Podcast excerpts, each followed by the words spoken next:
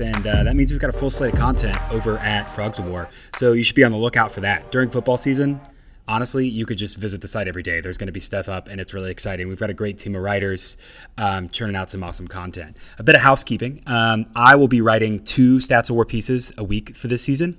So first, I'm going to have my regular Thursday advanced stats preview of TCU's opponents and I'm going to be adding a Sunday post this year as well. So I'll rewatch the games on Sunday mornings. I'll do the passing charts that I introduced last year, and I'll just throw my notes into a um, into a piece. I'll put some graphs in it and just kind of break down what happened yesterday. So excited to uh, get that get that extra piece up on the site this this year uh, as well.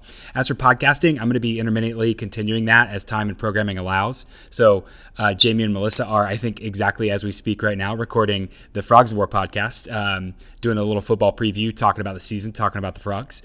And so uh, we'll have a ton of football podcasts. Sometimes that'll be here it's as, as a standalone Stats of War. Sometimes that'll be on the Frogs of War podcast, but it'll uh, it'll be around for sure.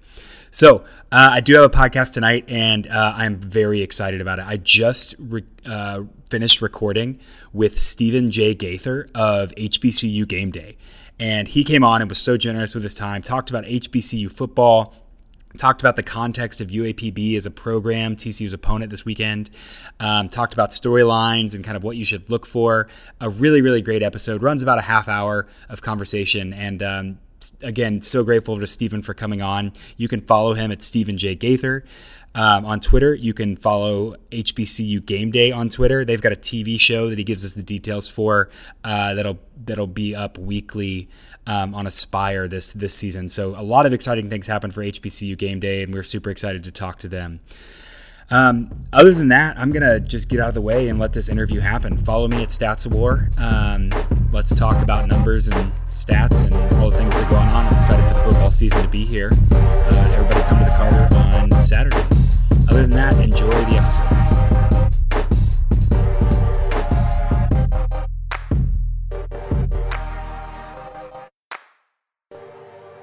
All right, I've got Stephen J. Gaither here with me from HBCU Game Day. Stephen, thanks for coming on the podcast, man.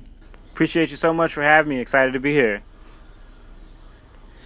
Um, yeah, well, let's get let's get right into it. So, um, you uh, run affi- or affiliated with the HBCU Game Day site. Tell me about that site and kind of uh, how long it's been around and how you've how you've been affiliated with it. Right. Well, uh, uh yeah. So I started HBCU Game Day back in 2012. Um, uh, and so yeah, we that's that was day one, and and here we are. Uh, coming into our eighth football season, our seventh full year, getting ready to start our first TV show. So it's been quite a ride, and uh, yeah, it's uh, so we've been around for that long, but um, you know we just specialize in providing uh, content uh, on HBCU sports and culture, and uh, yeah, so we've been around since July of la- July last last month was uh, made seven full years but yeah, no, I um, but yeah, I, I just started off uh, just me trying to find my way in the journalism world. Uh, I went to an HBCU, Winston Salem State in North Carolina, um, and you know, like everybody else, you know, I wanted to work for, you know, the four letter network and everything like that. Um, you know, got out of school and and and that didn't materialize, and I was working, you know, customer service jobs and things like that, and I just I knew that I could do in covering high school sports in my part time. I just knew I had more than that to offer. So um, I thought there was a, a, hole in sports content digitally for HBCUs, and uh, just started plodding along the path, and um, you know, just slowly built a following online, and then started to come into some folks who shared the vision and had the talent to help take it to the next level. My partners Tally Carr, and then now Wally Pitt uh, and a host of other folks who have joined on this journey with me. So it's it's been um, a great ride, starting from just you know kind of figuring like, hey, wouldn't that be nice to to trying to make it into something that people can actually tangibly see That's awesome. and feel. Um, and you guys have you guys have twenty two thousand followers on Twitter. So for something that you just kind of started up, that is um, that's super impressive what you've built. Um, okay, so uh, and yeah, Appreciate for sure. Um, okay, so let's let's talk about let's talk about HBCU football in in general. Um, so for a lot of people, HBCU football is two things. It's buy games where their team pays you know a million dollars and or however hundred thousand dollars and brings the team in and Right. beats them four hundred to nothing.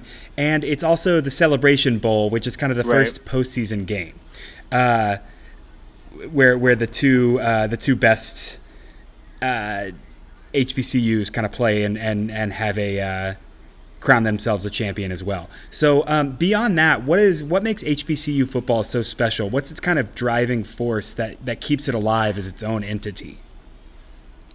Uh, I think it's just the the shared beginning of the schools. You know, HBCU for those who people who don't know, that's historically black colleges and universities. You know, these were schools that were started, you know, from the Civil War era all the way up until the, the 40s and 50s when you know, uh, you know, black folks couldn't play at couldn't play at a major university.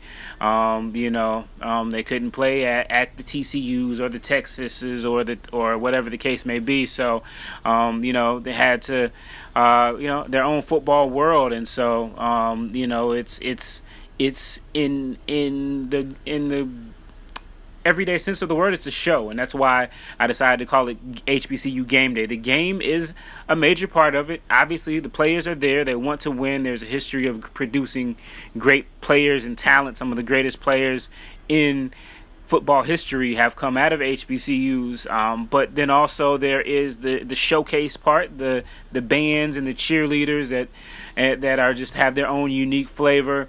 Uh, and it's really just a place where you know folks could gather uh, to support education, support sports, support, uh, and just kind of make a lot of noise and cheer and yell for for in a, in a, in for their team. So, um, you know, that's the the, the shared history. Um, you know, you've got you know as you said the Celebration Bowl. That's between the MEAC and the SWAC, the two Division One FCS conferences, but there are also the CIAA, which is the oldest division for black colleges and the SIAC, um, who are the forerunners of those uh, of those conferences, and they still play football at the Division two level. So you know, um, and one of the reasons why when I was starting the site, you know, I was looking at my school. My school in Salem State had had uh, you know pretty decent adequate coverage but a lot of the other HBCUs even some of the bigger schools didn't even didn't have that type of coverage.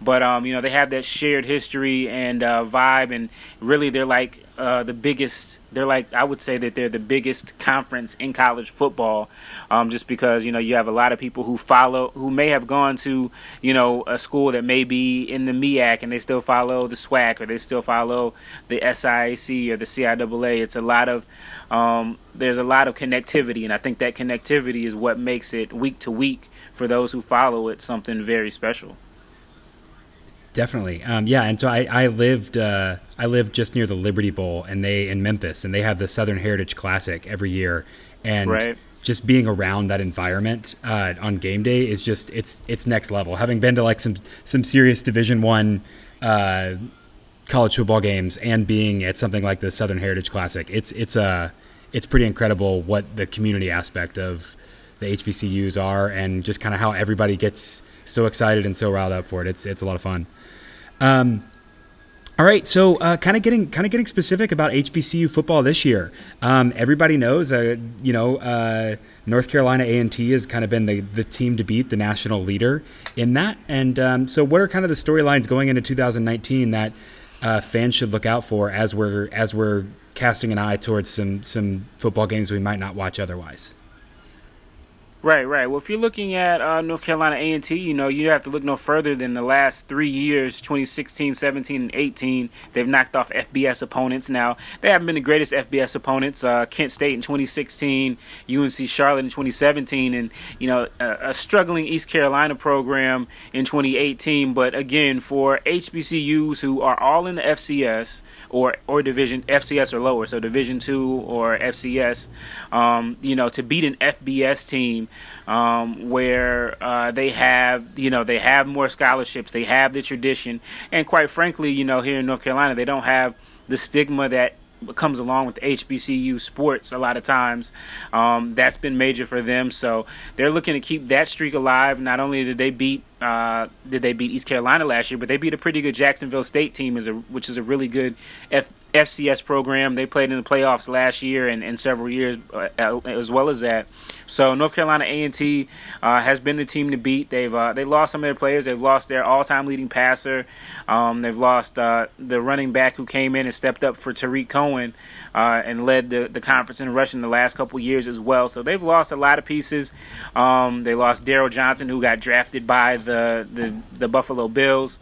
Um, so they've lost some pieces, but they still have some some major pieces that are there and they should again be in the thick of the race in the MEAC. Um, expect them to be challenged by Bethune Cookman down in Florida and uh, Howard University, who's uh, home to Caylin Newton, the, the, younger brother of Cam Newton, um, who's uh, put up some pretty good numbers his first two years. So those are some of the teams you'll want to look at, as well as Florida A&M, who will play a UCF. Oh, right, right. They they beat somebody. Yeah, yeah. Um, Howard beat UNLV two years ago. Um, first game uh, under Mike London, who's now moved on to William and Mary. Um, That's right. And uh, that was Caylin Newton's first game, and, and nobody expected them to do anything because you know Howard, even in HBCU circles, they're a middle of the road team most years. They've they've only got a handful of of conference titles. Um, they haven't won one in you know over 25 years, so um, that was really a surprise even within the HBCU world. But of course, you know whenever they pull off those upsets, everybody's rooting for them to do it just because it's a big thing. So um, so they're definitely somebody to watch. Um, and he's got they've got a fun offense. Um, you know, they've got to put some things together defensively, but they'll put up, you know, 40 points in the game pretty easily.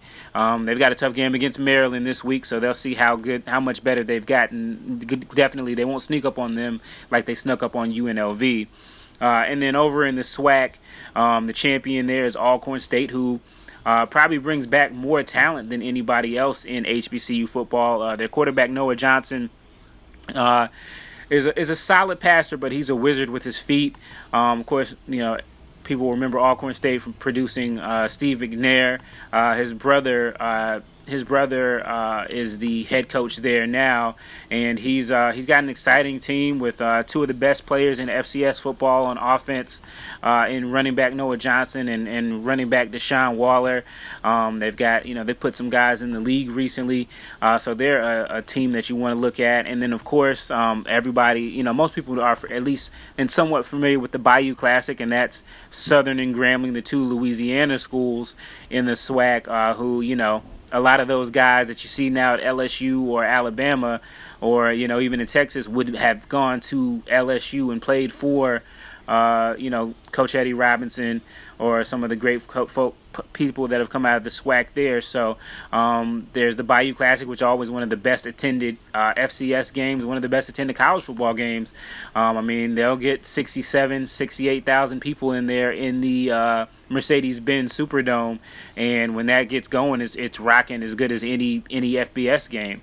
So um, so yeah, there's a so there's a, a lot of touch points, and then of course the Division two levels. You know, the teams there can, do compete in the playoffs. So, um, you know, they they'll be looking to see if they can, you know, advance their causes there. And then also you've got to look over at uh, Hampton, who's not no longer in the MEAC. They're in the Big South now. They made that jump uh, last year, but their quarterback is uh, the former uh, Florida State quarterback uh, Deondre Francois.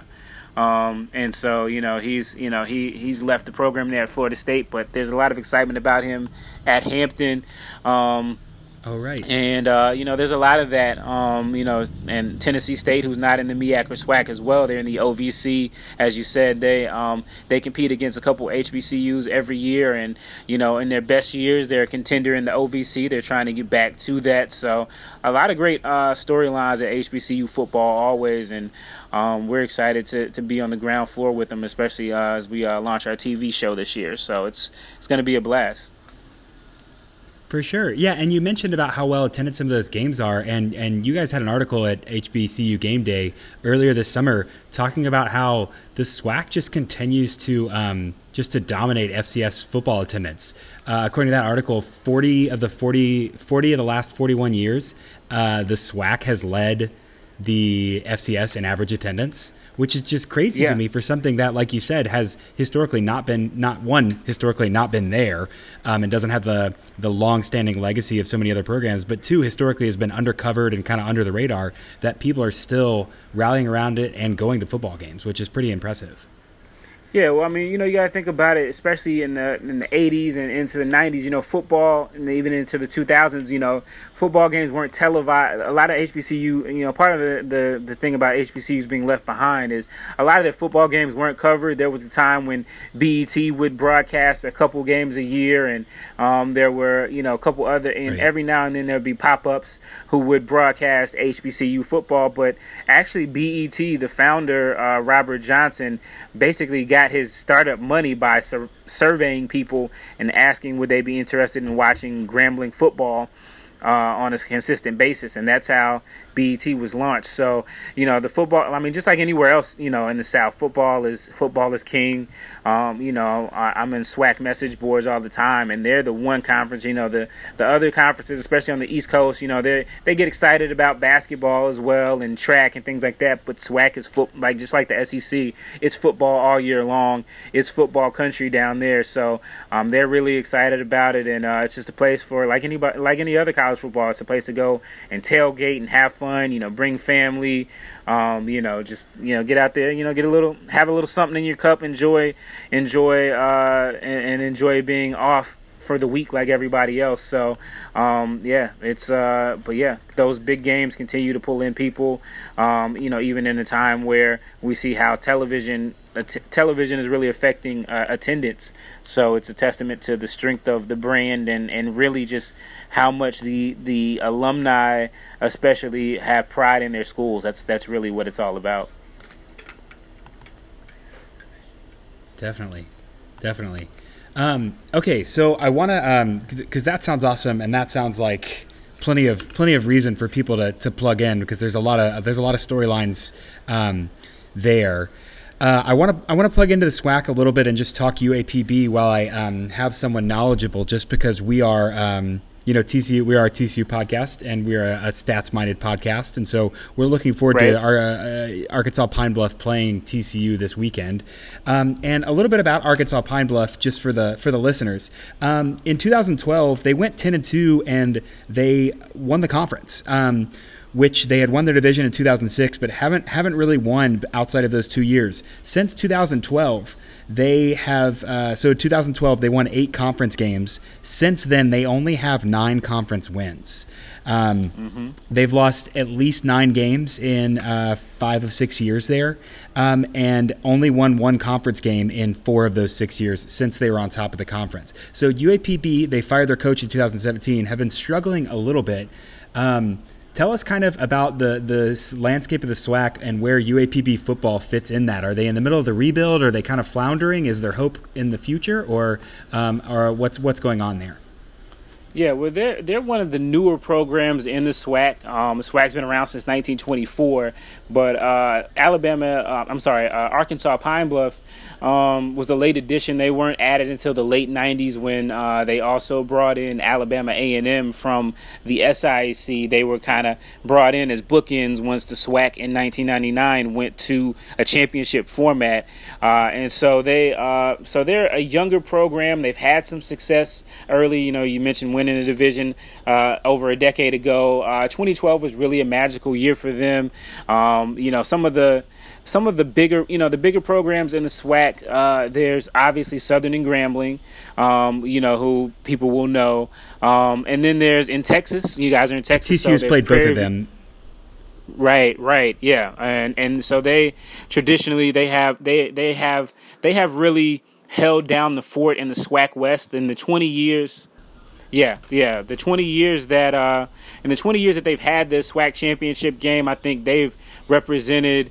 Uh, I think they have. Rep- I think the other three teams in there maybe have three or four appearances total. Um, you know, so it's pretty much Southern and Grambling every year.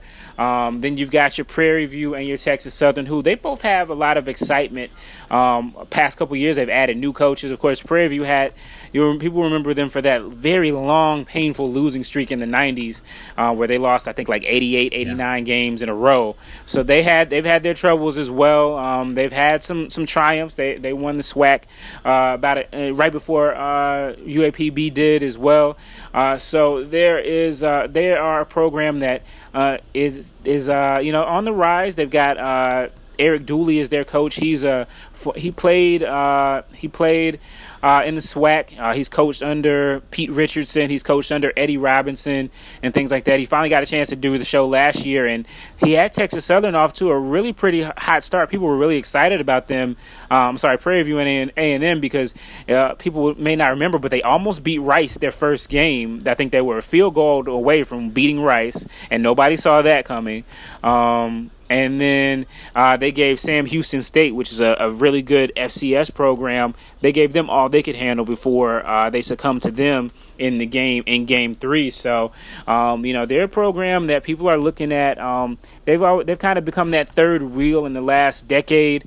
Um, you know, with so as Southern and Grambling have gotten better because that's when UAPB was able to get that championship. Southern and Grambling were kind of down, but as Southern and Grambling have strengthened uh, Prairie View has become a program that uh, has had a lot of talent.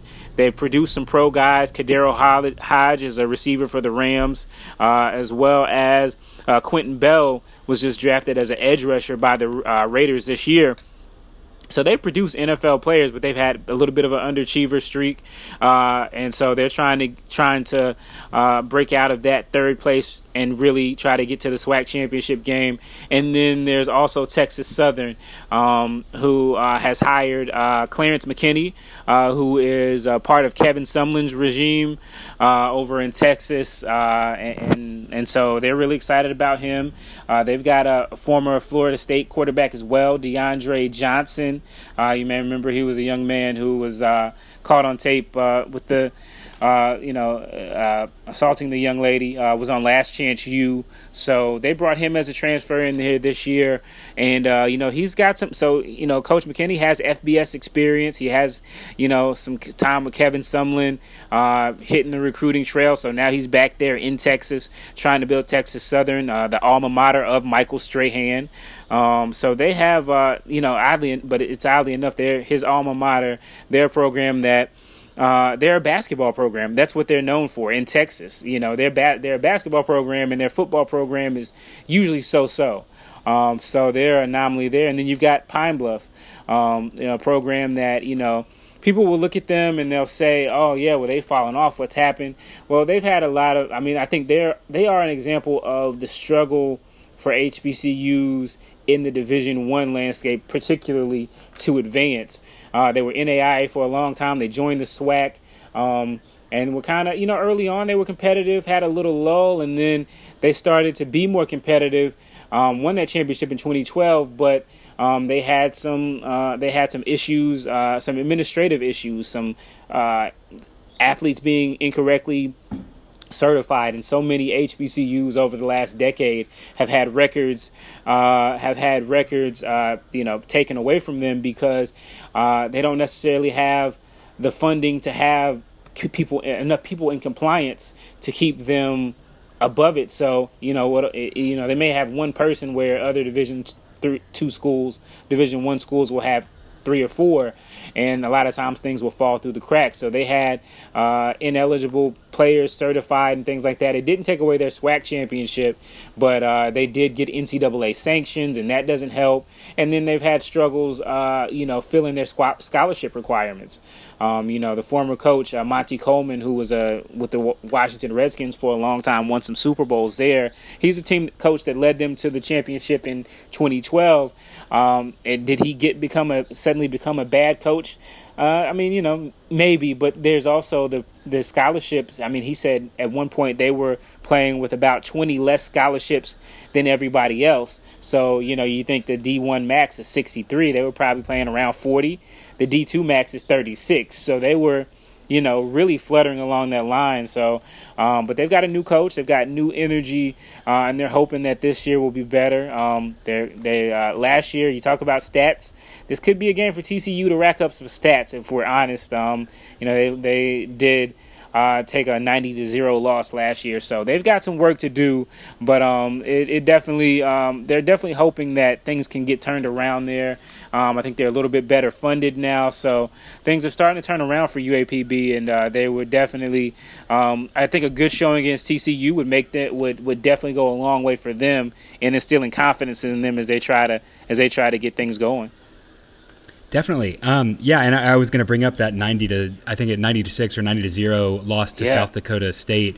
Um, nothing illustrates the gap between NAIA and this level of competition, even at the FCS, um, because last year UAPB also beat Cumberland like 55 to 6 or something terrible and Cumberland's right. an NAI team and so you can you can see that gap in the stats right there between Cumberland and UAPB, right. and then South Dakota State is at the top. So that's for sure. Um, you mentioned a good you mentioned a good showing. Going into a bye game like this, knowing that you're you're really not supposed to win, you could shock the world, but the odds are really against you.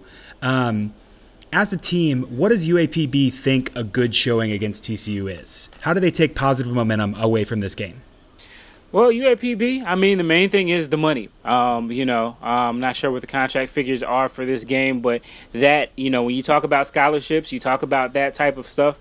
That's what this game is for them. Uh, we call them cut the check games over at North uh, over at uh, HBCU Game Day. Of course, now after uh, a&T won last year, uh, and uh, the the you know "Bring Me My Money" by Sam Washington went viral. We, we if you win it, it's a "Bring Me My Money" game. But for most of the time, it's a cut the check game. It's a game where uh, you want to get out there and compete. Um, you know, put some points on the board and and just show your guys that you can compete against an FBS team. So then when you go down to the teams in your conference, you know you can say, hey, we've competed against guys that have you know supposedly more talent, that have more depth, and we were able to, you know, do some good things. So that's the main thing that you want. I mean, that you know, the the odds are you're gonna it's gonna be a big blowout.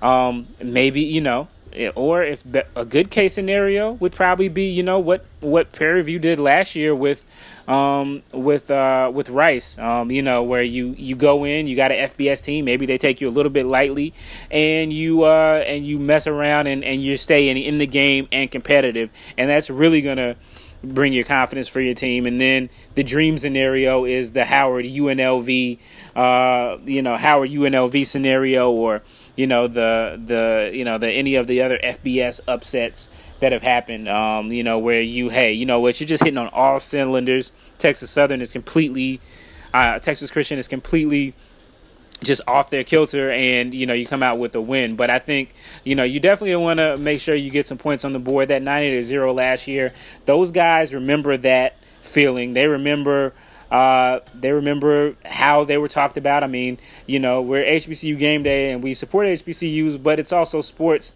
We had a little fun with it. We did a segment called Bloody Saturday where we added, inserted some clips from some uh, from some uh, horror films and some slasher films, and uh, and added them onto the highlights. So so we had fun with it, uh, but nobody wants to really be that team every year. So for them, um, they're going to come in focused. They're going to come in looking to make a statement, not only to TCU right. but to the SWAC opponents. And at the end of the year last year in the SWAC, they did uh, give Grambling some a run for their money, even though Grambling wasn't as great as they had been in years past, and uh, they started to, to come into their own a little bit too. So for them, you just don't want to lose. You don't want to lose ninety to zero. You want to compete in that game and, and be and be in that game, be within arm's length uh, at halftime.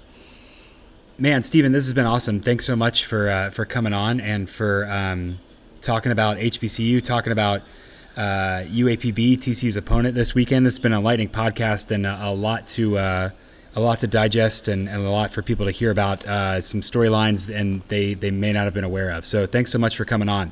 Before I um, before I send you off, I do want to ask. I ask everyone uh, normally at the end of the podcast to give me their four college football playoff teams. So I'll ask you that too. But I'd love for you to throw in a Celebration Bowl prediction as well, mm-hmm. just to uh, kind of round out our HBCU okay. talk today. Right, right. Okay, so I'm a North Carolina guy. I'm a North Carolina native, and growing up, I rooted for the Tar Heels. They they get they they had some they gave me some hope some years back, but I'm not gonna go out on that limb. Uh, I'm gonna roll. I'm gonna roll with Clemson uh, out of the ACC. Uh, I'm gonna roll with Bama, of course. Uh, those other two spots, uh, man, you know, I, I like, I like. They didn't look that great. This they didn't look that great the other day. No, I'm, I'm not going to pick Florida. I'm not going to play myself. Uh, Georgia and uh, I, I feel like US. I feel like USC is due for a comeback. So interesting, bold. I don't think I don't think I've heard a lot of people picking USC. I like it. It's a bold pick. Um, cool. Hit me with the hit me with the Celebration Bowl pick too. Yeah. Um, Celebration Bowl. Um, I've I've already gone on out on a limb and I've I've already made my prediction, so I'm going to stick with it. I'm going to go with uh, Southern out of the SWAC, and I'm going to go with Bethune Cookman University uh, out of the MEAC. I think it's uh, BCU's time. Nice, awesome. Well, that'll definitely be something to look forward to. Um, Stephen, we can find you on Twitter at HBCU Game Day. Um, we can find the website hbcugameday.com. Where else? Uh, tell us about the TV show. Where can we find that? Yeah, so the TV show is going to be on Aspire Television. Uh, for those who have it, um, it's going to be at 1:30 p.m. Eastern Time. Um, it's going to be a run up to their. Uh, they they're going to be doing some live broadcasts of some HBCU football. So um, so yeah, everybody, please make sure you check it out. We're gonna. It's going to be a preview show. Um, so kind of give you the lay of the land for that day's action and going ahead. So yeah, definitely make sure that you guys are tuned into the No Huddle. We're really proud of and excited to partner with Aspire. And you can follow me at uh, Stephen J Gaither G A I T H E R uh, if you want to. So yeah, um, but definitely uh, the T- Aspire TV show No Huddle will premiere uh, September seventh uh, through the Celebration Bowl. So we'll be there in Atlanta uh, f- to see it all end. Awesome, man. That's super great. Looking forward to uh, to following y'all during the season. Thanks so much for coming on the podcast. Appreciate you for having me anytime.